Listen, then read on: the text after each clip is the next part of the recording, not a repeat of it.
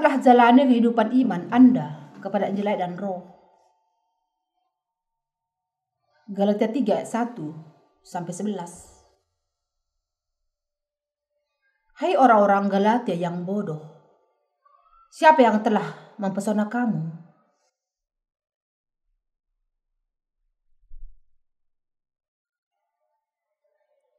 Bukankah Yesus Kristus yang disalibkan itu telah dilukiskan dengan terang di depanmu. Hanya ini yang hendak ku ketahui daripada kamu. Adakah kamu telah menerima roh karena melakukan hukum Taurat atau karena percaya kepada pemberitakan Injil? Adakah kamu sebodoh itu? Kamu telah mulai dengan roh Maukah kamu sekarang mengakhirinya di dalam daging? Sia-siakah semua yang telah kamu alami sebanyak itu? Masakan sia-sia? Jadi bagaimana sekarang?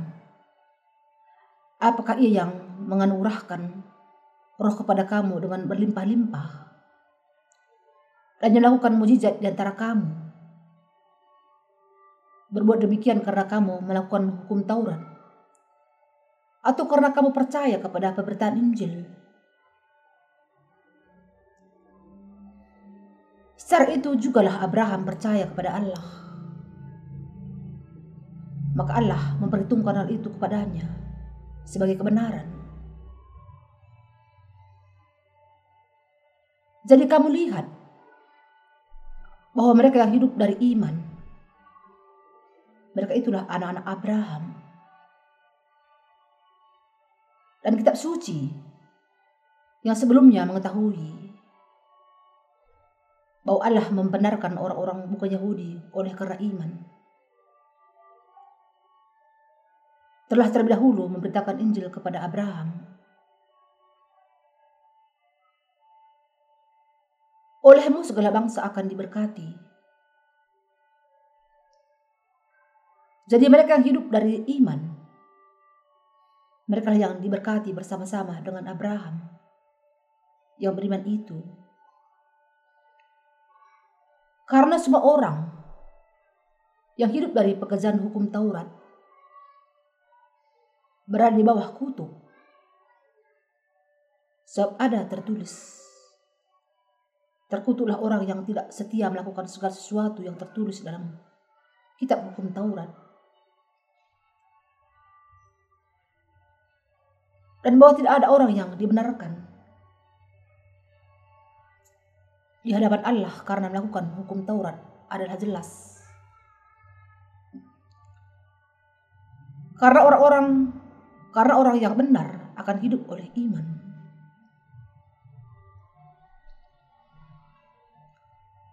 Manusia yang bagaimanakah Anda? Bahkan di zaman ini ada orang-orang Kristen yang menjalani kehidupan yang bodoh. Untuk orang-orang Kristen demikian, Alkitab mengatakan, Adakah kamu sebodoh itu? Kamu telah mulai dengan roh. Maukah kamu sekarang mengakhirinya di dalam daging? Galatia 3 ayat 3 mereka menjalani kehidupan tanpa mengenal Injil dan roh. Mereka mengatakan bahwa mereka melayani Allah. Tetapi mereka tidak bisa melayani selain dalam kebodohan. Karena mereka tidak mengenal Injil yang benar. Sebaliknya, kita bisa percaya kepada Tuhan sebagai juru selamat dan melayani Dia karena kita percaya kepada Injil air dan roh. Jadi kita membebaskan banyak jiwa dari segala dosa mereka. Dengan iman kepada firman Injil air dan roh. Kita yang percaya kepada Injil yang benar bisa hidup dengan roh kudus. Di dalam hati kita. Jadi kita bisa dipimpin oleh roh kudus. Yang menggerakkan dan menuntun kita untuk mengikuti Tuhan kita. Namun banyak orang yang mengikuti ambisi kedagingan mereka sendiri dan bukannya mengikuti kehendak Allah. Karena mereka tidak menerima Roh Kudus. Allah sudah memberikan kepada kita karunia pengampunan dosa dengan menganugerahkan kepada kita Injil dan Roh. Jadi bukti akhir bahwa kita sudah dibasuhkan dari segala dosa adalah terletak dalam iman kita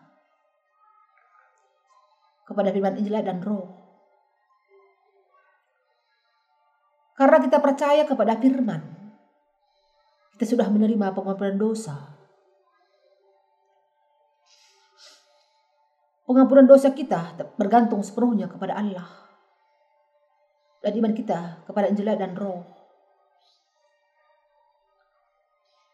Allah sudah memberikan kepada kita kebenaran Injil dan Roh dan kemudian mencurahkan pengampunan dosa kepada mereka yang percaya kepadanya.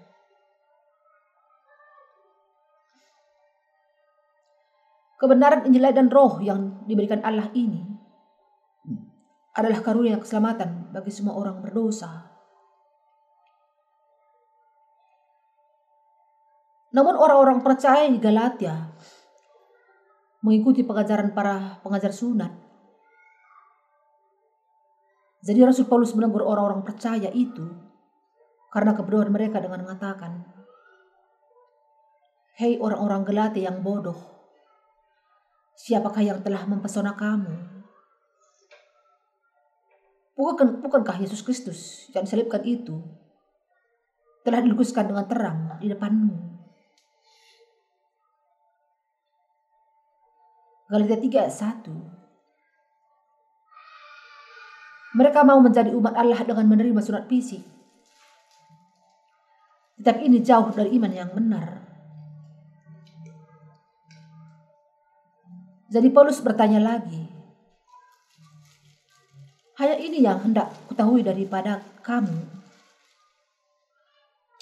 Adakah kamu telah menerima roh karena melakukan hukum Taurat atau karena percaya kepada pemberitaan Injil. Galatia 3 ayat 2.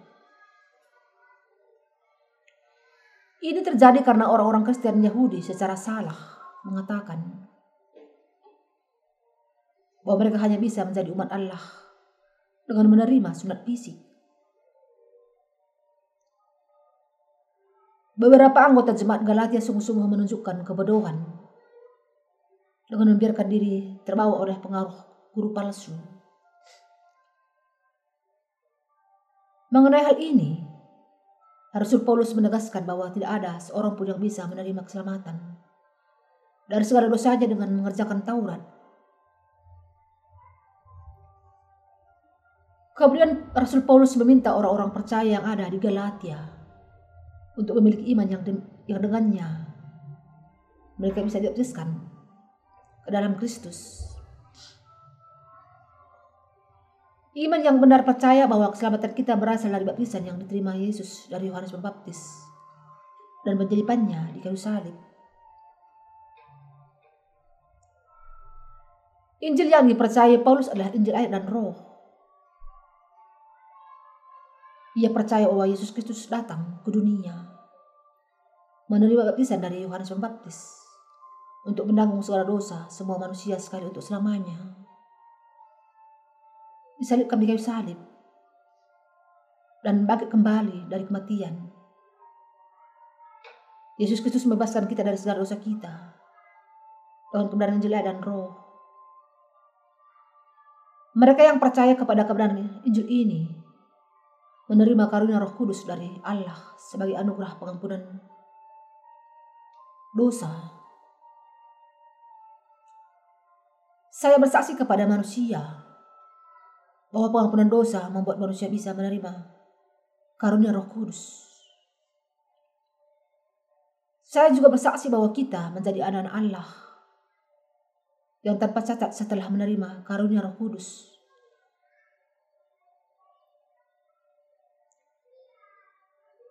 Karena firman Injil dan Roh Sekarang karena kita sudah menerima pengampunan dosa kita oleh Injil dan Roh dan menjadi orang beriman. Ketika kita mendengar firman Allah, iman kita semakin ditumbuhkan lebih dari sebelumnya. Setelah kita percaya kepada firman Allah dalam hati kita,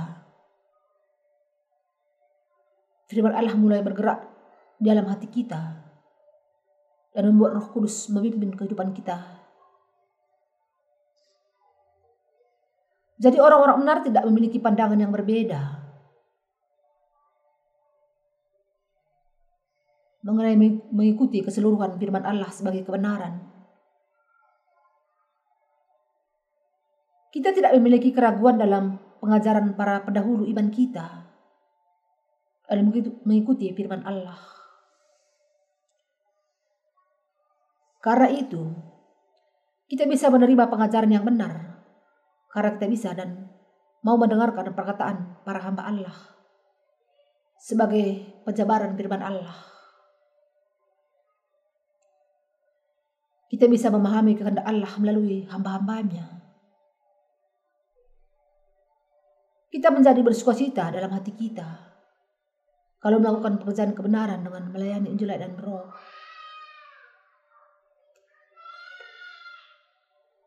Meski kita mungkin telah lelah dalam tubuh dan roh kita, Roh Kudus sudah menghidupi, menghidupkan hati kita untuk disatukan dalam kehidupan kita dengan Tuhan. Roh Kudus berdiam dalam hati Anda dan saya dan memakai kita sebagai alat imannya. Anda harus percaya kepada Injil dan Roh sejak saat ini. Sejak saat ini, kita harus menempatkan iman yang lebih kuat dalam firman Injil dan Roh. Kita harus mengenal dan percaya kepada Injil dan Roh sebagai satu-satunya Injil yang benar. Kalau kita tidak menganggap hal itu sebagai Injil kebenaran, dan berusaha menerima surat fisik sebagaimana orang-orang Israel di zaman di zaman percaya kepada itu merupakan suatu kesalahan. Ini juga merupakan peringatan bagi mereka yang di perjanjian baru yang berusaha menerima pengampunan dosa dengan menaikkan doa pertobatan. Hal ini memberikan kesaksian akan kenyataan bahwa iman mereka sangat keliru. Kalau kita berpegang kepada iman yang demikian, maka kita akan menerima murka Allah dan bukannya kasih Allah. Yang dijelaskan Rasul Paulus di sini adalah dorongan dari imannya kepada kebenaran yang sudah menghapuskan segala dosanya sekaligus dengan jelek dan roh. Karena itu, kita perlu menguji kembali apakah iman kita didasarkan kepada Injil dan Roh atau tidak. Rasul Paulus mengatakan kepada mereka yang berusaha menjadi umat Allah dengan menerima surat fisik bahwa iman mereka bukanlah iman yang benar. Dengan kata lain, ia sedang mendorong mereka yang percaya kepada kebenaran Injil dan Roh untuk memelihara iman yang benar. Yang dengannya mereka bisa menerima pengampunan dosa. Sekarang juga kita sedang mengikuti iman para pendahulu iman kita yang percaya kepada Injil dan Roh yang adalah kebenaran Allah. Mempertahankan iman kita yang benar hanya bisa terjadi kalau kita mengikuti iman para pendahulu iman kita. Kita juga bisa hidup oleh iman karena kita sudah menyaksikan kebenaran Allah yang dinyatakan dalam jela dan roh.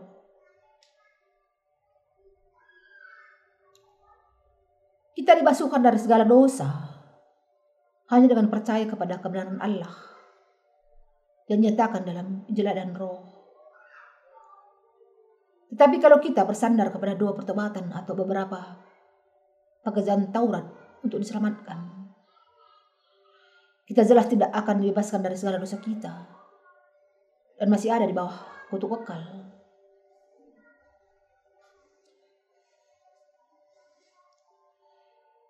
Kita bisa memelihara iman yang benar sampai saat ini. Hanya dengan percaya kepada Injil dan Roh. Tanpa itu, maka sangat mustahil terjadi.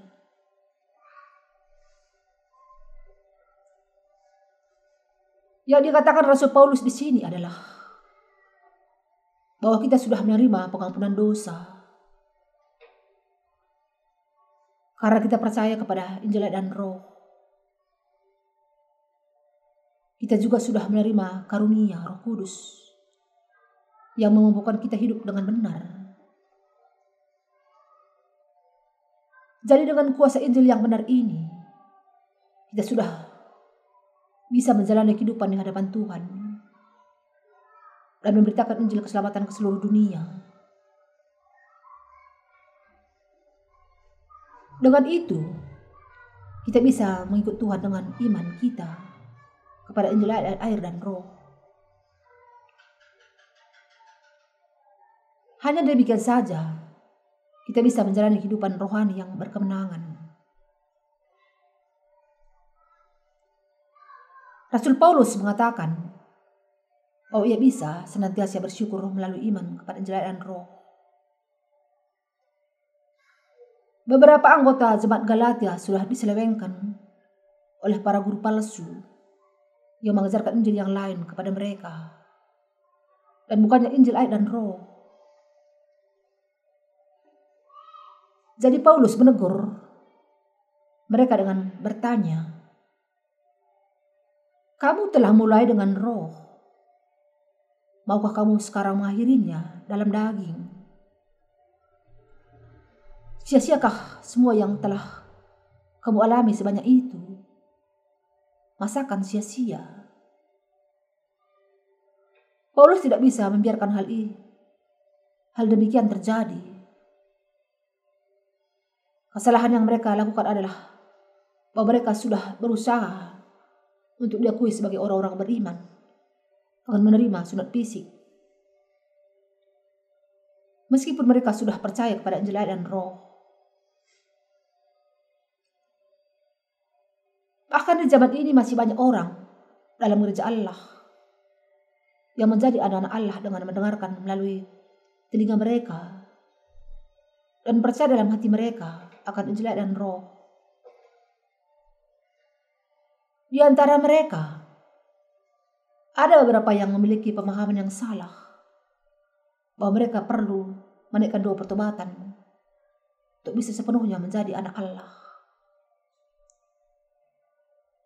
Fenomena jenis ini sama dengan iman legalistik yang muncul di dalam jemaat Galatia. Orang-orang ini hanyalah melakukan sesuatu yang membuat diri baik secara daging saja. Tuhan kita sudah membebaskan kita dari segala dosa dunia dengan memberikan firman Injil dan Roh kepada kita. Ia juga memberikan Roh Kudus sebagai karunia kepada manusia pada saat mereka menerima pengampunan dosa dengan iman.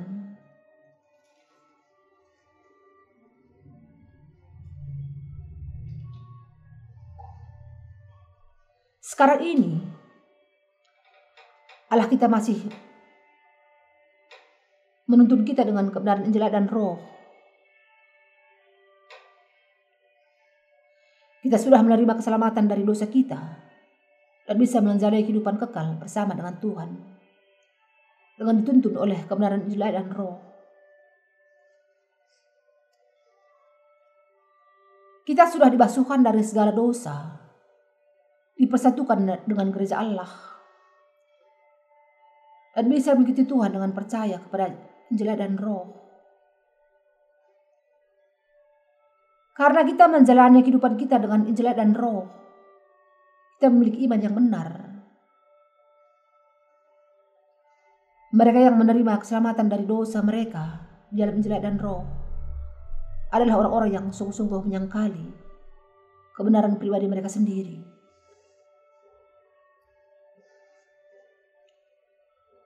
Mereka yang melihara iman kepada Injil yang benar ini adalah orang-orang yang berdosa di hadapan Allah.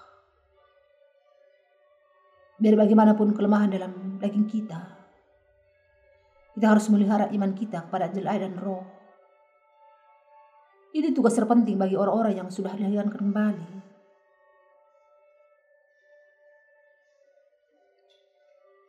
Kita tidak boleh berakhir binasa karena memiliki iman legalistik kepada Taurat.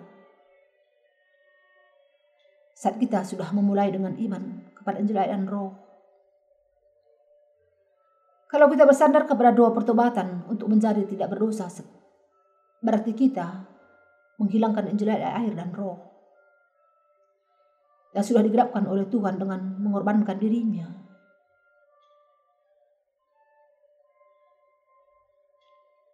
Kita tidak bisa kembali kepada iman legalistik dari iman kepada jelayan roh. Hal itu adalah sebuah kesalahan besar yang sama dengan pengajaran para pengajar sunat di zaman gereja mula-mula. Yang mengatakan bahwa manusia harus menerima sunat fisik.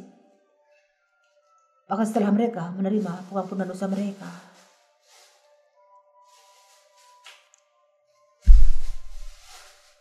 hanya dengan percaya kepada kebenaran Injil dan Roh, kita bisa menerima pengampunan dosa, menerima Roh Kudus dari Allah, dan menjadi hamba Allah. Jadi kita menjadi orang-orang yang bisa hidup dan mengikuti Tuhan dengan iman kepada Injil dan Roh sampai akhirnya.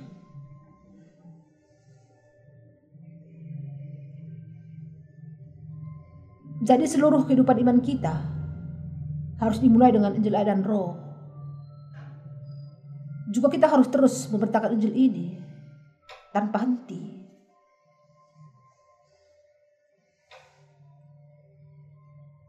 Kita adalah orang-orang yang mengikuti Tuhan kita dengan mengalahkan semua kesulitan melalui iman kepada Injil dan Roh. Kita akan senantiasa menang dengan iman kita kepada Injil dan Roh. Apakah Anda lemah dalam perbuatan Anda? Kadangkala kelemahan daging kita menjadi semakin nyata. Bahkan ketika kita melayani Tuhan dengan percaya kepada Injil dan Roh.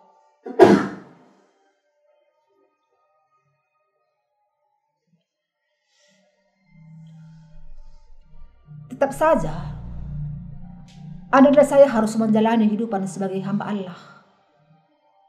Agar dipimpin oleh roh kudus di dalam iman kepada Injil dan Injil yang benar ini. Merupakan jalan yang paling layak bahwa kita memberitakan Injil dan roh ini. Saya yakin bahwa jenis kehidupan imanlah Kehidupan inilah yang menyenangkan Allah. Jadi kita sangat bersuka cita ketika kita melayani Injil dan Roh dan dipersatukan dengan gereja Allah. Kehidupan iman ini memang kehidupan kita sendiri. Jadi kita kau sungguh-sungguh diberkati. Biarpun kita memiliki kekurangan, karena kita hidup oleh iman kepada Allah. Sudahkah Anda menerima pengampunan dosa dengan percaya kepada Injil dan Roh? Dan apakah Anda percaya bahwa Roh Kudus berdiam dalam kehidupan Anda? Karena Anda percaya kepada Injil, Injil yang benar ini. Kemudian, Anda akan bisa memelihara iman Anda kepada Injil dan Roh dan hidup dalam kesatuan dengan gereja Allah. Kita melayani Injil dan mencari kebaikan bagi Injil. Kita harus mengikuti kehendak Tuhan kita melalui iman kita kepada Injil dan Roh. bersama dengan umat Allah sendiri yang sudah percaya kepada Injil air dan Roh. Kita hidup bagi kebenaran Allah dan untuk penyebaran Injil ini ke seluruh dunia.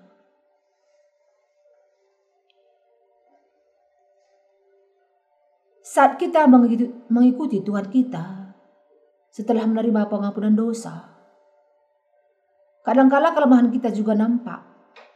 Demikian bukan? Pada saat demikian, kita jangan menghadap Allah dengan memperbaiki kelemahan daging. Justru kita harus menjalani kehidupan yang melayani Injil dengan iman kita kepada Injil dan Roh. Dengan menguatkan iman kita dengan sungguh-sungguh percaya kepada kebenaran Injil ini harus menjadi yang terutama dari semua usaha untuk memperbaiki kekurangan kita dalam menghadap Allah.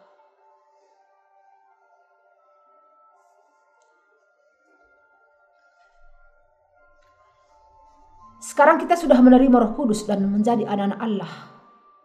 Setelah menerima pengampunan dosa dengan percaya kepada Injil dan Roh.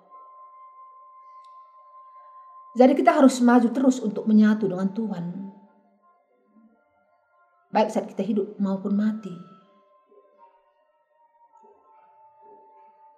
Namun karena orang-orang benar juga memiliki kelemahan dalam daging mereka. Kerohanian mereka akan terhambat ketika mereka berpikir bahwa mereka harus terlebih dahulu membereskan kelemahan daging terlebih dahulu.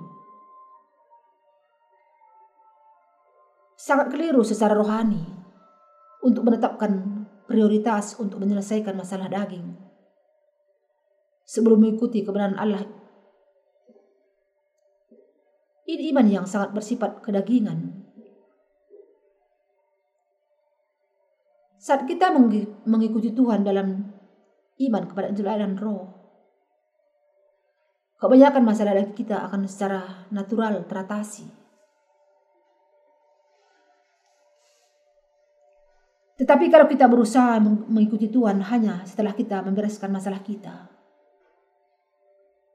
kita bisa melihat bahwa kita gagal dalam menjalani kehidupan rohani kita. Jadi kita harus maju terus dalam kehidupan kita yang memberitakan Injil dengan iman kita kepada Injil dan Roh. Sekarang musim gugur, daun-daun baru bertunas di musim semi, dan semuanya berkembang pesat di musim panas. Datang musim gugur. Kita membangunkan perasaan romantis dengan mengutip puisi. Simon, bisakah engkau mendengar daun berguguran? Namun pemungut sampah berteriak dengan berseru, daun sialan. Cobalah rontok semuanya sekaligus. Namun saat musim gugur berlalu dan musim dingin datang, daun-daun pepohonan semakin jarang dan rontok.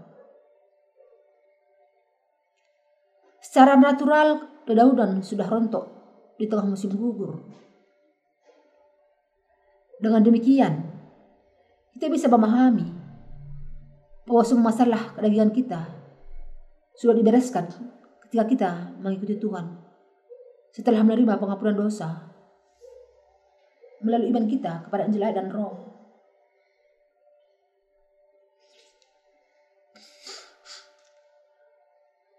Tuhan kita membereskan masalah kedagingan Anda dan saya. Sementara kita bekerja bagi Injil ini. Yang saya katakan di sini adalah bahwa kita hanya mengikut Tuhan hanya setelah kita membereskan semua masalah daging kita. Kalau kita mengikut Tuhan saja dengan iman kepada Injil dan Roh, kita akan mengalami bahwa semua masalah dagingan kita langsung dibereskan.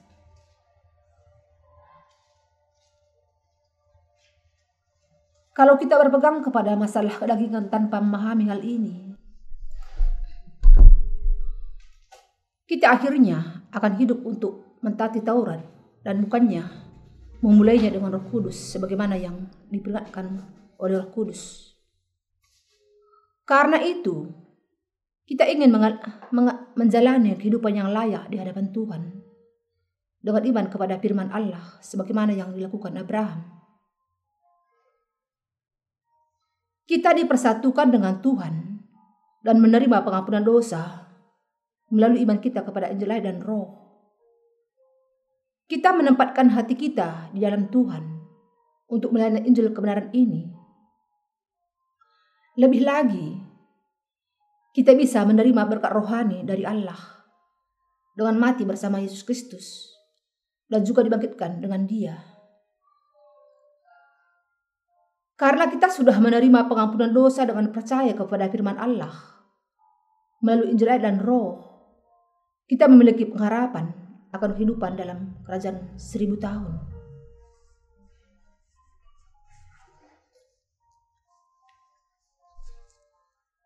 Agar kita menjadi tidak berdosa dengan percaya kepada Injil dan Roh, kita harus terus menjalani kehidupan dengan iman.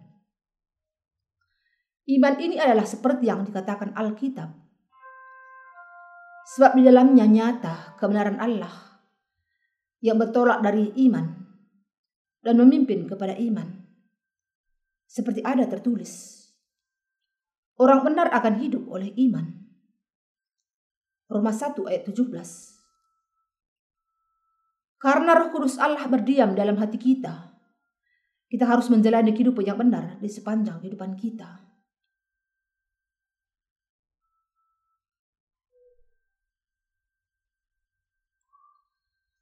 Sekarang Anda bisa menjalani kehidupan yang benar hanya dengan beriman kepada Injil yang benar. Rasul Paulus mengatakan dalam Galatia 3 ayat 9. Jadi mereka yang hidup dari iman, mereka lah yang diberkati bersama-sama dengan Abraham yang beriman itu. Kita menyebut Abraham sebagai bapa orang beriman. Ini karena Abraham mengikuti firman Allah dengan imannya kepada firman itu. Kita adalah orang-orang yang menerima berkat yang sama dengan Abraham. Allah menampakkan diri di hadapan Abraham dan berkata kepadanya, Aku akan memberikan keturunan kepadamu, dan aku akan memberikan tanah kanaan kepadamu dan keturunanmu anda dan saya juga bisa menerima berkat keselamatan yang sama seperti Abraham. Kalau kita mengikuti dan percaya kepada firman Allah yang tertulis. Injil ayat dan roh. Anda dan saya sudah menerima pengampunan dosa dengan percaya kepada firman Allah. Dengan itu, kita sudah menjadi anak-anak Allah dan Roh Kudus datang ke dalam hati kita Sekarang kita bisa senantiasa hidup oleh iman kepada Injil dan Roh. Sampai harinya kita masuk surga, kita harus mengikuti firman Allah dengan iman. Kita harus terus menjalani kehidupan kita dalam iman kepada Injil dan Roh. Kalau Anda percaya kepada Injil yang benar ini, Anda juga harus melakukannya. Yang penting adalah apakah Anda percaya kepada Injil Roh atau tidak. Dan kemudian kita harus hidup untuk memberitakan Injil. Kebenaran ini ke seluruh dunia. Kalau kita percaya dalam hati kita akan Injil dan Roh, Roh Kudus berdiam dalam hati kita. Ketika kita menyatukan diri dengan Tuhan dalam mengikuti Dia, dalam melayani, dan percaya kepada Injil dan Roh, semua kekhawatiran daging kita akan hilang. Seperti rontoknya dedaunan di musim dingin. Kita harus menyerahkan diri kita kepada pekerjaan Allah dengan iman kepada firman Allah. Kita tidak seharusnya berusaha menyelesaikan semua dengan kekuatan kita sendiri atau dengan iman kita kepada firman Allah. Tetapi kita seharusnya menjalani kehidupan iman kita saja dengan percaya kepada Injil dan Roh.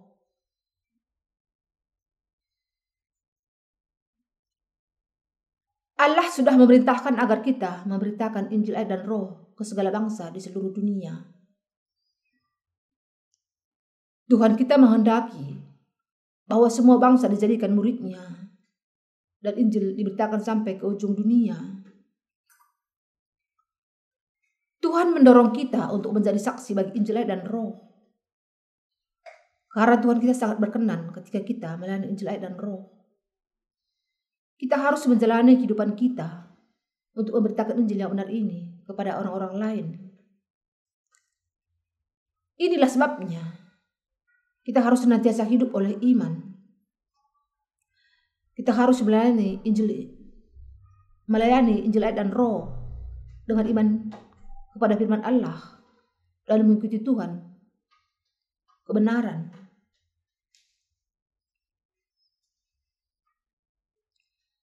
Saudara seiman, jangan mundur ke dalam pekerjaan Taurat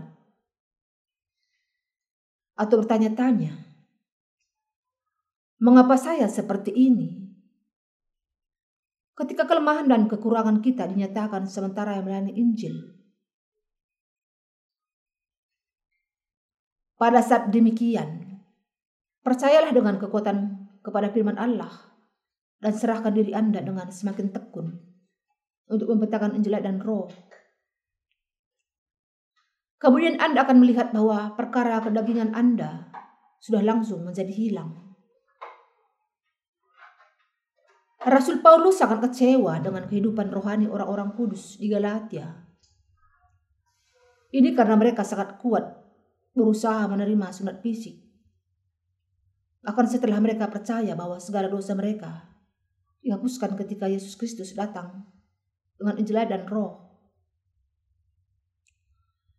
Ada para pengajar sunat di antara jemaat di Galatia yang mengajarkan pentingnya sunat fisik.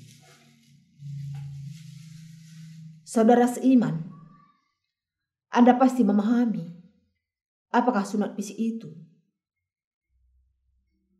Bayangkan bahwa Anda berada di tempat di mana Rasul Paulus melayani Bagaimana Anda akan mencegah kalau ada orang yang sudah memimpin dengan benar dalam kehidupan rohani kepada Injil yang benar, kemudian mengatakan, saya harus menerima sunat fisik. Kita sudah menerima pengampunan dosa dan keselamatan kita dengan percaya kepada Injil dan Roh.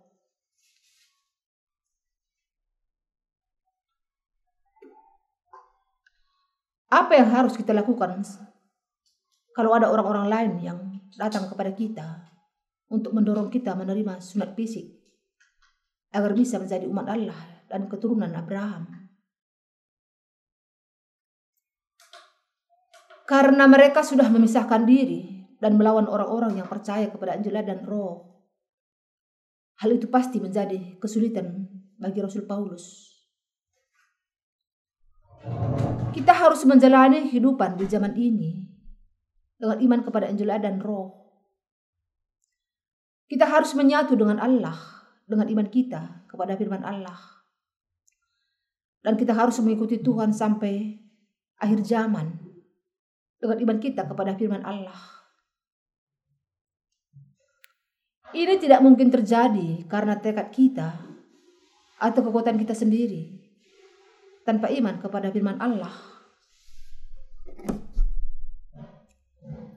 Kalau kita sudah menjadi anak-anak Allah dengan menerima pengampunan dosa dan Roh Kudus, kita harus melayani Tuhan sekarang. Bersatu dengan Injil, menetapkan diri untuk mengikuti Tuhan dan hidup sampai akhir zaman dengan iman.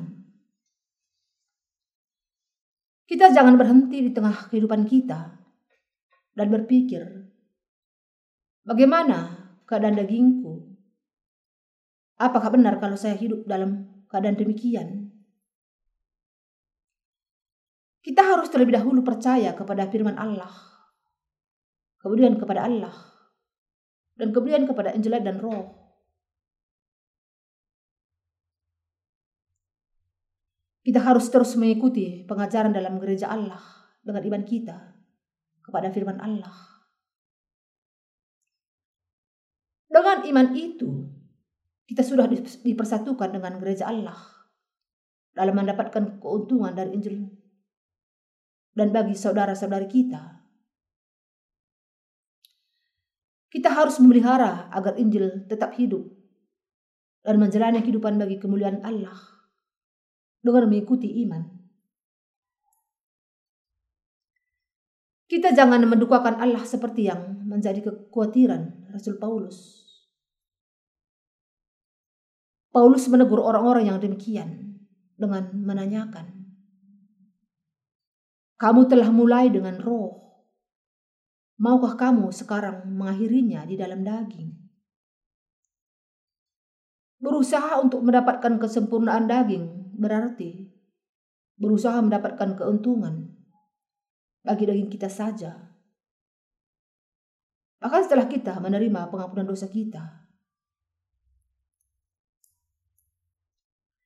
kita harus memberitakan Injil dan roh dengan iman dan mengikuti Tuhan dengan iman. Jangan pernah berpikir bahwa kita mau memamerkan sesuatu dalam daging dan menjadi sombong dan tegar tengkuk setelah kita menerima pengampunan dosa.